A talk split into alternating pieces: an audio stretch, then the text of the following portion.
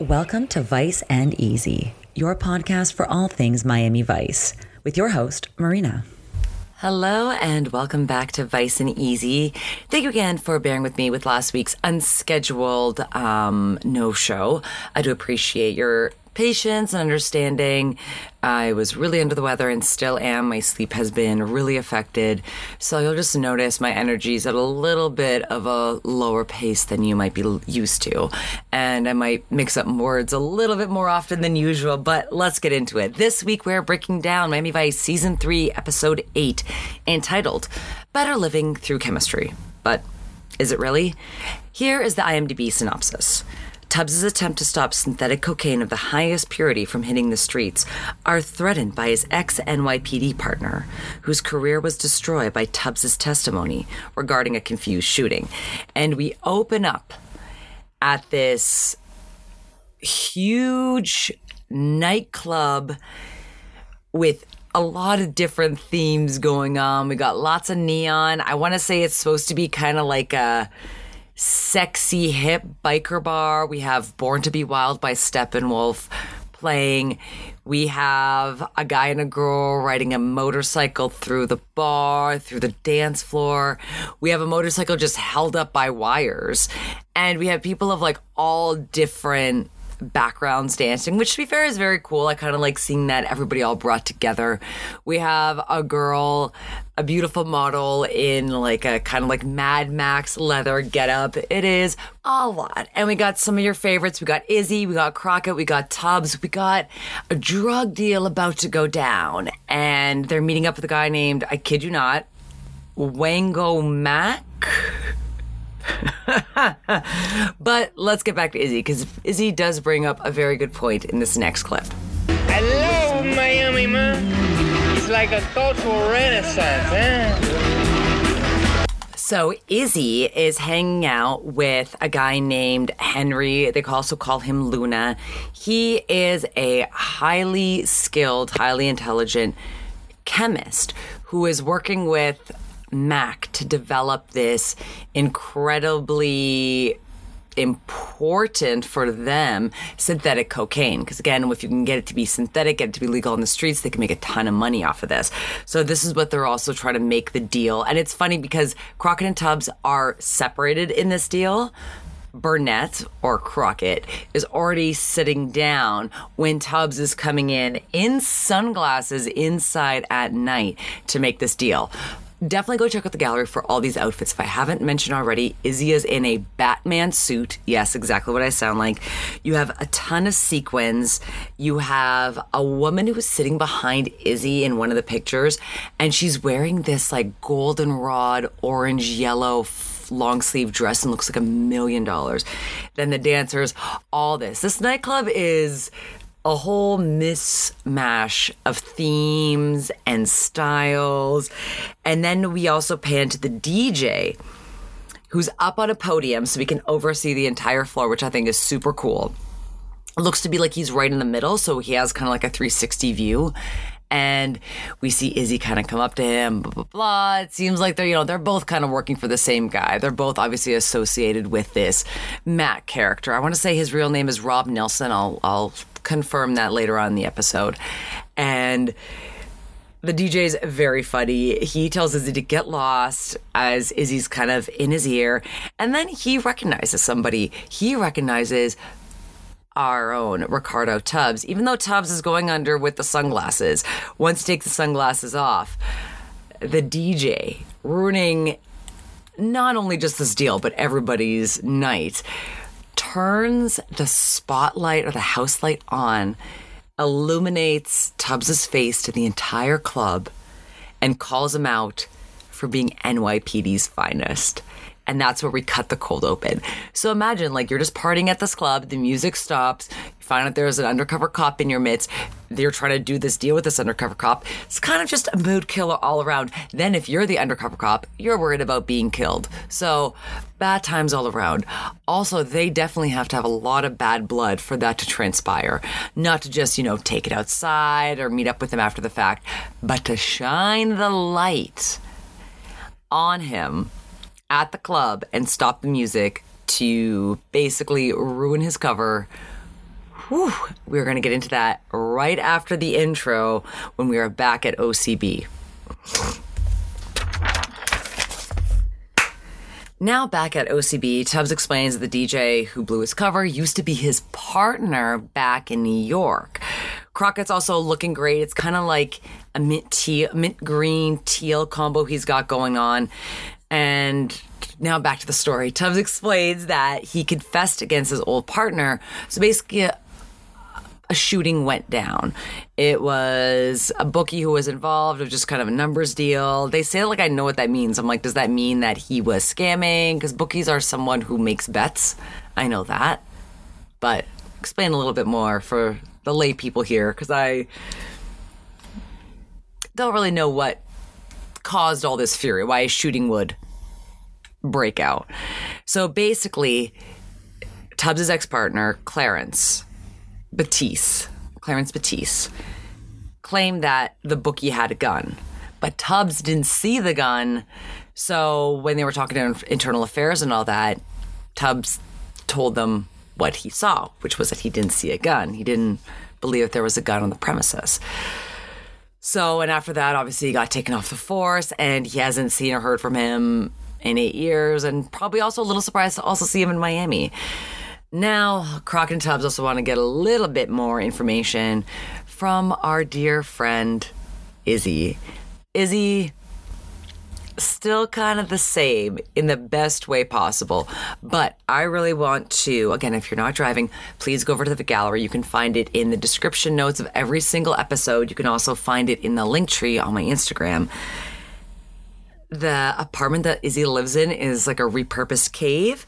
When I was looking this up, it says that it was um, the caves of a little restaurant, and that would be super cool. I guess like maybe they repurposed one of the restaurant dining rooms for Izzy's apartment. He's got messages, writing. He has again all those nine different greyhounds we saw him with a few episodes back. And it's just a very hectic house to come into, but it does have a lot of really cool street signs it's just like a really cool vibe that I really like. Completely changed my lifestyle, man. They keep me up all night. I can't get any sleep. They've learned how to turn on the video equipment. Hey, keep your paws off the video equipment, Fidel. Canseco. I know you are. Um, question. He named his dog Fidel. Okay, interesting. I don't know how accurate that would be for 1980s Miami for a gentleman of who I assumed fled Cuba, but let's leave that alone. Let's not get into semantics here. Izzy also explains that he was actually hired by Mac to kind of keep his chemist entertained with strippers and dancers and what have you. So it turns out that the chemist has a really bad mental block and he is frustrated. trying to keep this PG. So Izzy is tasked with bringing him and kind of keeping him entertained and trying to basically move past that mental block. So Izzy does mention the word escort service, which is very funny, but it's more that he's the escort for the chemist, for Luna, which I find is very funny. There's an old school computer in the background. Again, the dog's running around. I like how the dogs can know how to turn everything off. And I really like, you know, what an animal lover, not only to just take care of these dogs, to take care of these dogs when you look to maybe be in a one bedroom, maybe studio apartment that's also a cave. So very tiny. Again, like always, Crockett and Tubbs are pressing Izzy for a little bit of information. Izzy, again, doesn't really want to have to deal with this. You know, he doesn't want to expose what he knows about Mac, and he doesn't really want to, or maybe he doesn't know really what's going on. He just knows a little bit about the synthetic cocaine, that he's just in charge of the chemist. He's not actually get his hands dirty in anything like that. Crockett reminds him, and then Izzy also makes such a bad point. I was cringing in this next scene. We own you. So you're gonna tell us everything, right? That's right, man. Like a double agent, Alec Leamas, huh? Hey, listen, maybe you can do a, a favor for me, man. You know, um, talk to my parole officer. You know, you know, explain to her that, uh, you know, I haven't returned her phone calls because I'm out there in the cold. You know. Don't push it, amigo. You're just not calling your parole officer back. Ooh, uh, I think that's uh, something you can't really charm your way out of, Izzy. Well, let's leave that to the side. Tubbs is going to go revisit his past. He's going to go give Clarence a visit. And not only do we have the sexy Animal Crossing music I always like, we have a beautiful redhead opening the door for Tubbs, letting him know that Clarence has been waiting for him. It's not going to be a happy reunion, though. Hello. Hi. I'm Ricardo Tubbs. I'm a friend of Clarence's. He's been expecting you. Come in. before we get to the kind of like the more emotional talk, please note that Clarence is in like green workout gear and Tubbs is in a full suit, and they're both standing outside of Miami having this conversation. Left me. Two years later, Emeretta killed herself. I'm sorry. Right. Court gave custody of my kids to her mother. Said I wasn't fit. So now I got a new career. Five days a week, I play the hits. Not bad. Guy you're working for. He's the wrong guy, my friend. Mac? Yeah. I just spin the platters for him. You're a cop. You got cops' eyes. You can't not just see things, man. I choose not to see. It's called survival. Don't play me on this, man. Don't accuse me, man. I've already done that once. Another point that Clarence brought up that I didn't include in the clip just because the clip was very, very, very long altogether, all the scene, is that when Tubbs explains that he didn't see the gun, Clarence said, basically paraphrasing, that if he were in Tubbs's shoes, he would have seen whatever his partner had seen. I wrote oof in my notes because I was like, that's a very sticky situation, a very slippery slope to get into once you start actively lying as opposed to just supporting. And with so much corruption within law enforcement, Tubbs did do the right thing. And we will see Tubbs's true colors really shine later on this episode. But right now, we are going on a boat to make a deal. We are going to what I'm assuming. I thought it was a boat. Never mind. I'm looking closer at these photos. It's somewhat adjacent to the nightclub. It's huge, but it's just like these booths. Maybe it's a restaurant. I don't know how many properties this Mac guy has, but clearly he has enough to try and process synthetic cocaine for sale. So he's got money. First of all, his goons Hired goons? have amazing style all through this episode. This is not the first or last time I'll mention the style of these goons. For now, I'm just looking at the pink sunglasses inside at night. Also, I'm quite impressed by the general wealth and the technology of this place because with one click of a button, all the blinds for about four different windows that I can see in this gift that I made just slowly come down in unison. And I understand that technology's been around for a while, but usually awnings are a little bit slow or you have to manually crank it. Like the fact that all of these just dropped at the same time, pretty impressive for 1986. Or just gonna have a lot of money. Now, we are making a deal. We have a gentleman in all purple. Not really royal purple, kind of like more of a pinky note to the purple. I am trying to like accurately put it on the color scale and I can't really think of the shade. Not lilac, there's a little bit deeper than lilac. And he is very interested in this product and refers to it as such. She is a beautiful lady. What is she, four keys at 28 per? Oh, well, now he wants to try this beautiful lady. Already has a free basing pipe with water in it. It's not a crack pipe. I think a crack pipe is just when it's a straight pipe and you just put it at the end. I don't think you have to liquefy it. Who knows? I should know living and working in Los Angeles for the past decade. I should be knowing my street drugs a little bit better.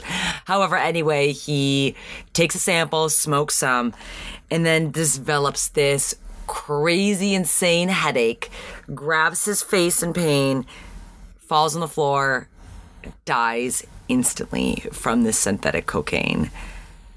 Sonny again, undercover, just looks away. And it's such a cold scene that nobody cares. Nobody cares that this guy died. And it's just kind of, you know, back to the drawing board. Okay, let's maybe reduce the potency a little bit, but it's kind of just a footnote, not even. Whew, well, we learn a little bit more about the synth- synthetic cocaine. Tubbs is going to the lab, talking to one of the head scientists who's testing the cocaine, I guess from a sample that he was able to pilfer. Maybe Sonny was able to pilfer, did not pay attention to that part. She agrees that not only is it really potent, it is really dangerous for a plethora of reasons in this next clip. Left handed isomer. Stuff's potent. Yeah, we know. Crockett watched the guy bounce off the floor with it. This mixer they've got is good. He's closer than anyone I've seen to synthesizing the molecule. I think they guinea pigged your buyer. He's got an ecgonine type compound here, a hundred times more potent than cocaine. All he's got to do is clean up the analog and cut the hell out of the potency. If he can do it cost effectively, we're in big trouble. Well, how much more trouble can we be in? It'll be legal. Ooh, all right. So things are about to get very interesting. We go back to Mac's office because again, we can see with all like the motorcycle paraphernalia and the goons.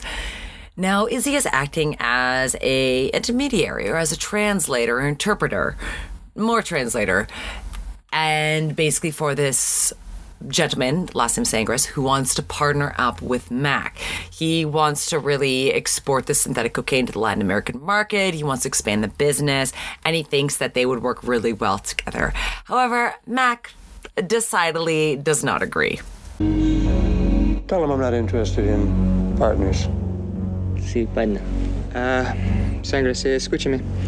Ah, el americano dice que no quiere partners. ¿Cómo que no quiere partner? ¿Qué pasa? Especially partners. You can't speak English. English, ¿qué dice mi English? Ah, Senor Mac, I. Tell him. Yep, that was Mac spitting into his hand. Ah, él dice que nada, Que nada. que nada. Que nada. Que nada, ¿eh? ¿Está bien? Así como es la cosa. Dile que se va a dar coño esa madre, la madre y la abuela también. Que nada, ¿eh? Vamos, Torito. Que nada, ¿ah? ¿Está bien? obviously leaves super pissed, super offended. There is a great screenshot I was able to grab of Mac rolling his eyes up. oh, I was like, oh, moo, that's what I've been feeling like all this week. So, although I'm sure that Zegras was able to determine that what Mac said was not what Izzy translated for him, and Izzy really didn't want to obviously translate the rhetoric that Mac was using, understandably. So this is definitely going to come back around because naturally he's leaving extremely pissed and extremely offended when our boy Clarence Batisse walks in and he asks for about $500 in petty cash to get a few more tapes for the club. Then he's able to kind of like overhear this conversation. So basically, he comes right before Sangris is leaving, kind of like spouting all that stuff off about his mom and his grandma then it is funny. Max like, what did he say? And Izzy just kind of has to explain it, like, oh, he said, you know, a lot of derogatory things, maybe about some women in your life, mothers. and so now that Clarence has overheard like a little bit more of what's going on, he makes a call to an unknown person, basically telling Sangris, the guy that Mac kind of told to F himself and was pretty racist towards. He makes a call saying that he can take the chemist at the club that night at 11 p.m. sharp. I'm going to play this call because I really like the transition. de Sangres. He can take away Mac's Chemist tonight. 11 o'clock, sharp at the club.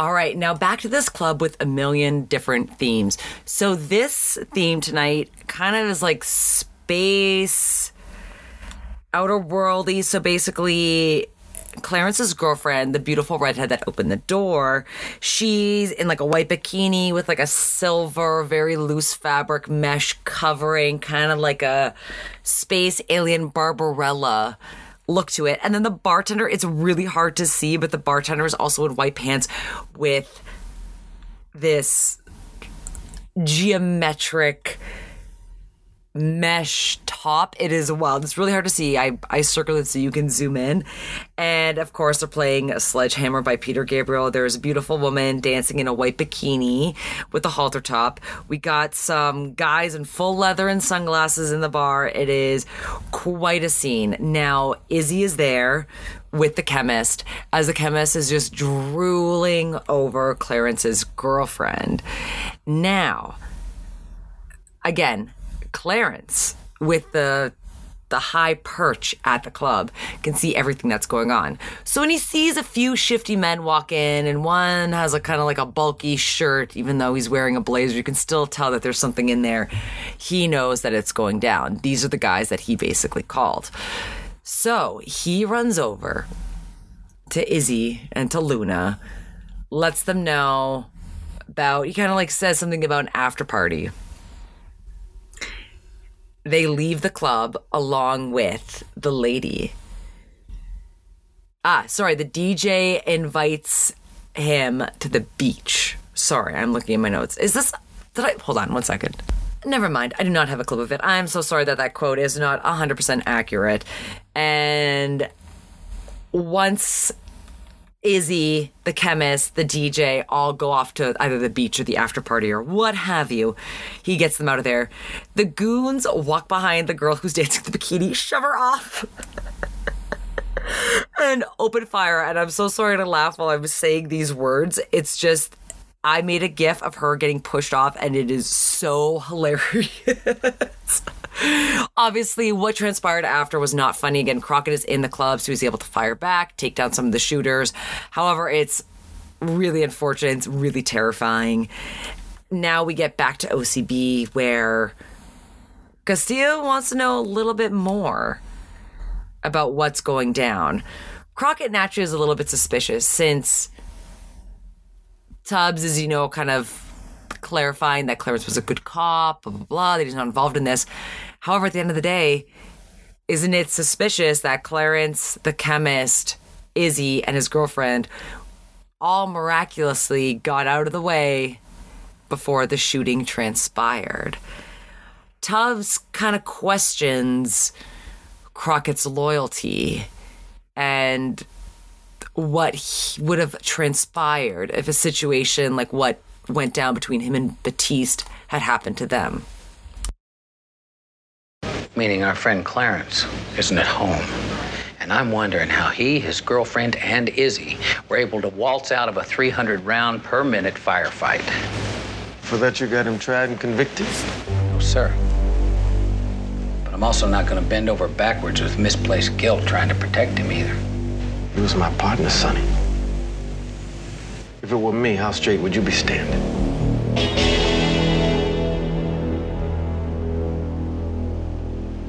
Ooh, and that little ding ding is Castillo.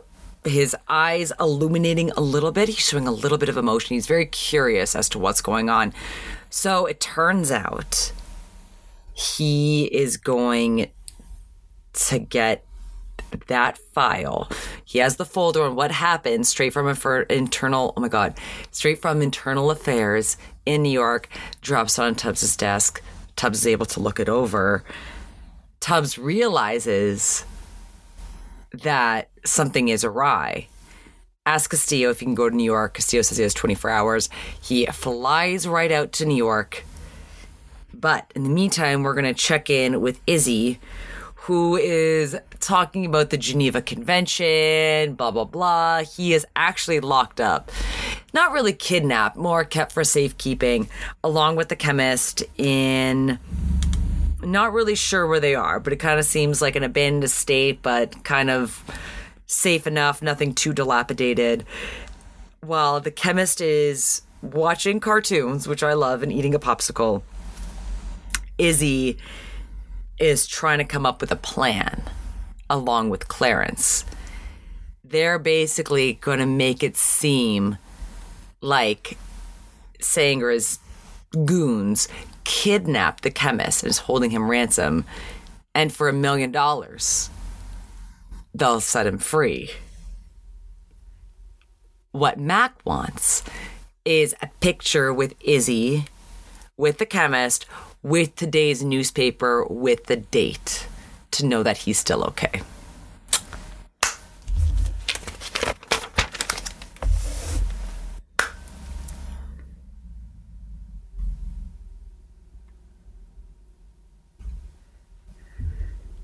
Now Tubbs is in New York. He has a chance to meet with the guy, the bookie that was involved with the case, with the shooting that led to Clarence being fired or being let go from the force.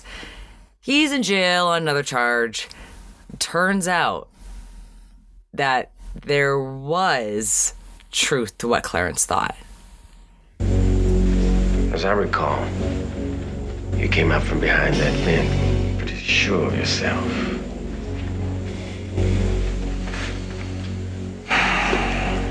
You carry any weight on my state? I'm not gonna lie to you, Lucas.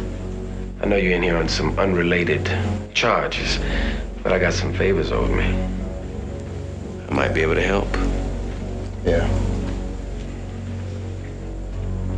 So how about it? Buddy have a gun? You get a piece. I hit at the air conditioning vent. I knew I'd be out in a day. Buster's bogus. Why? A $400 nickel-plated mag.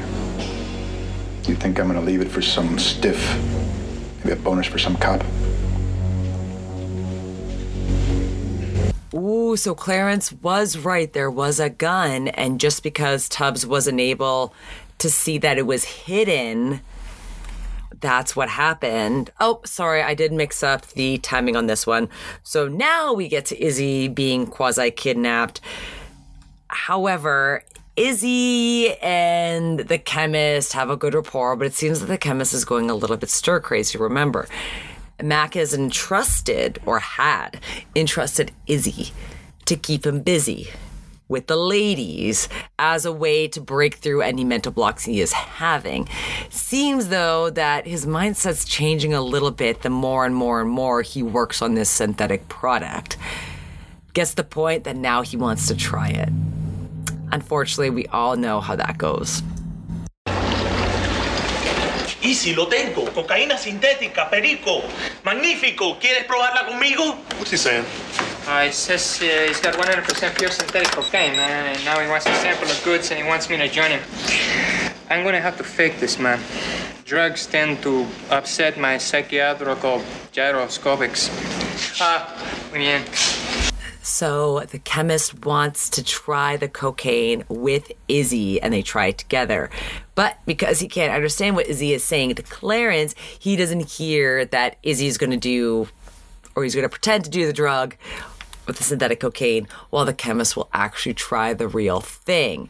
Now, neither of them witnessed Evans, the buyer who was all in purple, fall dead from trying the synthetic cocaine. However, once the chemist, again, same thing, smokes it, falls right to the ground, dies instantly. They also have this whole kidnapping plot that they still have to work with.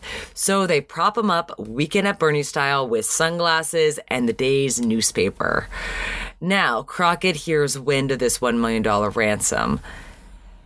He calls Castillo in a super iconic shot. It is the cover art for the episode. You have definitely seen it before with Crockett illuminated by the blue neon at the payphone.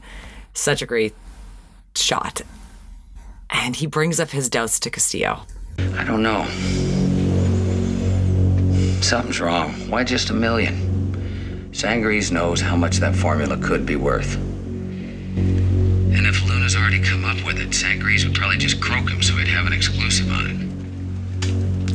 You don't think Sangre has him? I don't know. I got a feeling something's not right. You want to come in? No, it's not me. The cover's solid. What happens next? Wait for the Cubans to call. I better get back. Crockett also reminds Castillo and us, the audience, that he's going to be under for the remainder of the case. So Crockett is still under. Tubbs has returned from New York, and as Tubbs is walking back to his car, which I did take a screenshot of the license plate, it says ABP 70D, like Delta. So I was trying to get a clear shot of the Testarossa license plate. I do have it somewhere. I just have to kind of zoom in on it. At first, I thought the license plate was APB as an all points bulletin. I was like, oh my God, why would you, as an undercover vice cop, have that as your license plate? I was like, oh, okay, never mind. I take it back. Like, my notes were like, what the? And I take it all back. No, so as Tubbs is walking back to his car alone at night, Clarence just pops by. I understand that cell phones weren't a thing there, but like you're just watching him and casing him, following his car, seeing where he's, you know, where he's up to. Now, when they first start talking, Tubbs tells Clarence that he spoke to his lady. Clarence kind of just like brushed it off, kind of like, yeah, yeah, yeah, I heard. No, like he talked to Melody, and this is what he said. He's not gonna talk to you. I don't think you understand. I found out some valuable information that I think he needs to know. And if he's not here, I'm gonna tell you. So we as the audience don't see what he has said to Melody. I also just want to play that clip because it is Jan Hammer's Marina in the background, aka the name of your lovely host. So that is more why I added this into the story because Tubbs and Clarence are circling back to his car. Clarence is telling Tubbs that he wants to come clean about all these things.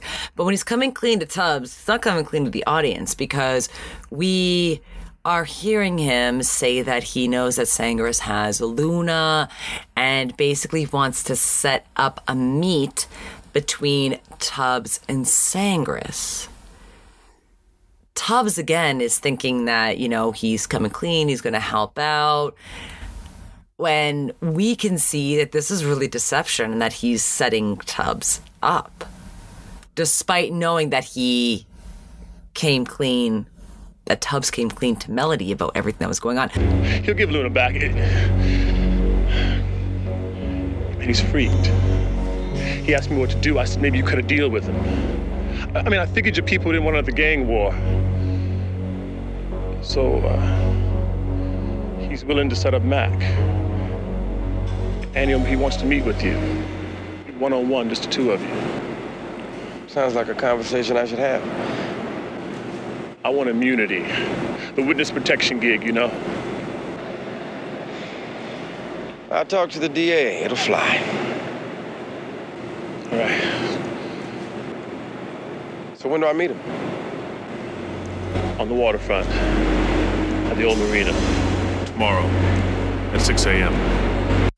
All right, so this is not looking good for Tubbs at the moment. Then Izzy calls Crockett while Crockett is undercover. So initially, the white landline is answered by one of the goons and then passed over to Crockett as Izzy is telling Crockett everything that's going on, that he doesn't want to be taken down for this. This next clip. I'm not going down on a 782 for this, man. I had nothing to do with it. This is a Clarence Batisse special. Okay, thanks. My answering service. Now, sorry, I don't know why I didn't have the part of the conversation where Izzy is telling Crockett that Luna is dead. Don't know why that wasn't part of my recording, but you get the gist of it. And I really like how Crockett kind of plays it off because he's still undercover. And with that, we'll take a short break and come back in just a sec. And we are back. Tubbs is at the precinct with a new mysterious guy behind him working at an office we've never seen before. Has kind of a little hockey mullet going on. Again, we'll probably never see this gentleman again.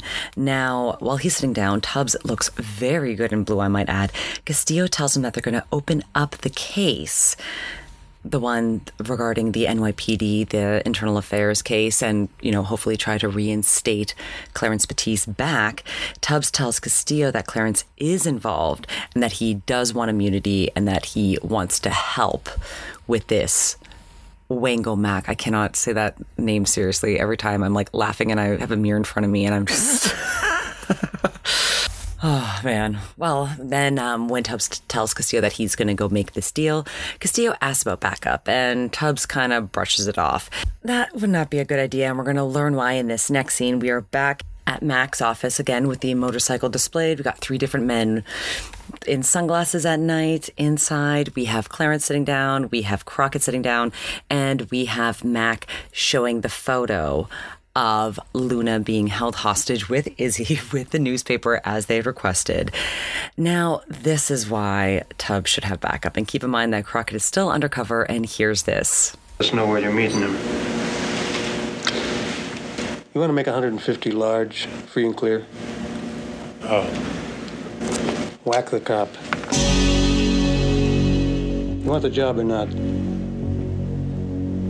Oof. And with that, he, one of the goons, hands Clarence a giant briefcase, I'm assuming full of cash. We will see in just a second. And the way that the camera pans to Crockett when he hears whack the cop, Crockett raises his eyebrows, but again, he has to seem very composed, still undercover. Also looking great with a pink undershirt, by the way. Now, Clarence is back home, and his girlfriend, Melody, the one who Tubbs has told everything to because he wasn't able to get a hold of Clarence, comes in when he gets home. And Clarence explains what's going down. Home free. A million dollars and sweet revenge all in one night. And so, with that, she's obviously concerned about Tubbs, knowing how Tubbs has actually been on Clarence's side, knowing more details about the case. She explains to Clarence what's going on. He went to New York and he talked to the other guy. There was a gun. He hid it in the alley. Um, I thought it was the AC vent. He admitted it. Cop to the whole thing. Tubbs went to the chief of detectives. He thinks maybe you can get reinstated with back pay and everything. He's waiting for a call from New York. Clarence, what have you done? Nothing that I can't fix. Uh, one thing, the continuity that I mentioned, the alleyway that she says, maybe just, you know, it's a broken telephone. Like he says the AC vent, she misinterprets it or she misremembers. Also, it kind of reminds me of Wayne's World when Chris Farley, as the driver, knows way too many details and just like gives this whole spiel to Wayne. It's like, wow, how fortuitous in that moment that you were able to get all this information that is actually very beneficial to me. And, but I like it. She's like a conduit and she's super cool. Her name is Shanti Owens, but in this, she is credited as her original name, but there's a little bit of like a cool backstory with her in the Vice tea that I've added as well to the links. So they are going to go make this deal. We see Zito and Switek are staking out this meet. Clarence and Tubbs meet, and Clarence explains that this is a setup and that he was going to take him out. And as soon as he pulls out the gun, now Clarence pulls out the gun to make it look like it's a setup, Crockett busts out from behind the rock declares himself as police, and that's when this whole shootout starts between Mac's guys, Clarence, Crockett, and again Tubbs is luckily saved by Clarence. Clarence is able to pull him down. There's a really great gif of Clarence pulling Tubbs down behind the car to protect him, and I think it's a very sweet scene. And Crockett's obviously really pissed And when he comes up to Clarence after the whole shootout's occurred, is about to arrest him, Tubbs kind of talks him down and explains that Clarence saved his life. Where's Luna's body? What? Where's Luna's body? The warehouse. I saw a way to get the money and back. I hated you so much. And then after Melty told me what you'd done, I realized the problem wasn't with you, it was with me. What made you do it? The Clarence Batisse that I knew couldn't even conceive of kidnapping somebody. Clarence Batisse you knew died eight years ago. I don't think so. I think there's plenty more on the inside. We won't need the cuffs. This man was a police officer. Ride with me. Oh, I think that's a really nice ending. And I really understand that Tubbs is so full of forgiveness that he's able to overlook this. And it might seem extreme, but you also have to understand from Clarence's perspective his ex wife killed herself, he lost custody of his children, his whole life imploded when he wasn't actually doing anything bad. And it was unfortunately just a misunderstanding between two partners. And they were both able to make things right. And I think that's actually a really great ending to the episode. Unfortunately, we haven't had a lot of great endings to season three episodes. So I just thought this was a really nice way to end the episode with. And now, with that, let's break it down. So, the Vice tea for this episode is actually pretty light. I couldn't really find anything too scandalous.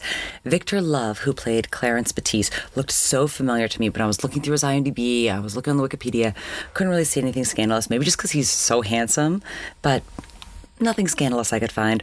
Rob Nilsson had actually a very cool backstory with how he was really involved with theater and filmmaking in San Francisco. And then when I got to Shanti Owen, she was the redhead. So I missaid her name earlier. I said it was Shanti Owens, uh, Shanti Owen. She was previously known as Patty Owen. I was like, oh, she's so beautiful. She has such a great look.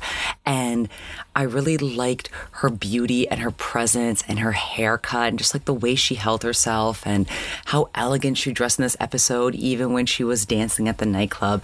So I was looking in and she has kind of a cool backstory that she was a dating coach and that she was championing different styles of relationships before they're really in vogue, you know, polyamory, swinging, all that. And I was able to link to her old dating website, which looks very vintage, but she does talk about her modeling career and all that and how she got into it. And then she has made a completely change when she changed her name to Shanti Owen, and she has taken a sobriety from sex, and she wrote a book about sex addiction, sex and love addiction called A Legal Courtesan. If I'm mispronounced that or forgot the title, it is linked in the show notes. But not read the book, but seems overall like a very cool woman. And I do appreciate that this was obviously something that was a very big part of her life that overtook her life.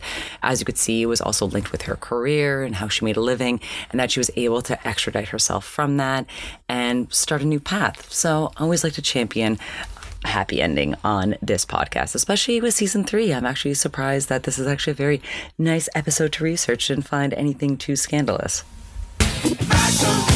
All right, now let's get to fashion because I want to say the winner of this episode is the color blue. Not only just with that super iconic scene of Crockett at the payphone with the blue neon behind him, because Crockett also looks fabulous in a scene in Mac's office where he is wearing a thick blue and black striped blazer with a blue undershirt on, looking like a million bucks. Then I was going to say my best underdressed is the scene between Tubbs and Clarence, where you can tell it's like easily 100 degrees with humidity and Clarence is in like a little tank top in shorts and Tubbs in a full suit.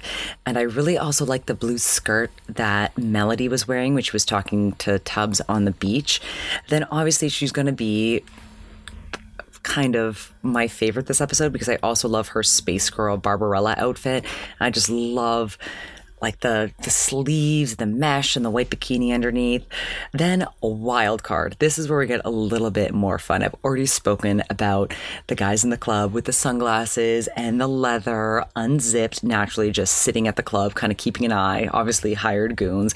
Then Izzy with a Batman suit definitely takes the cake. And then just everybody at the club, like all the gifts I have of the people dancing and the gold sequin dresses and the woman I mentioned with that kind of like long sleeve dress. Like, oh, such a fabulous episode. Now, music. They had some great songs in this episode.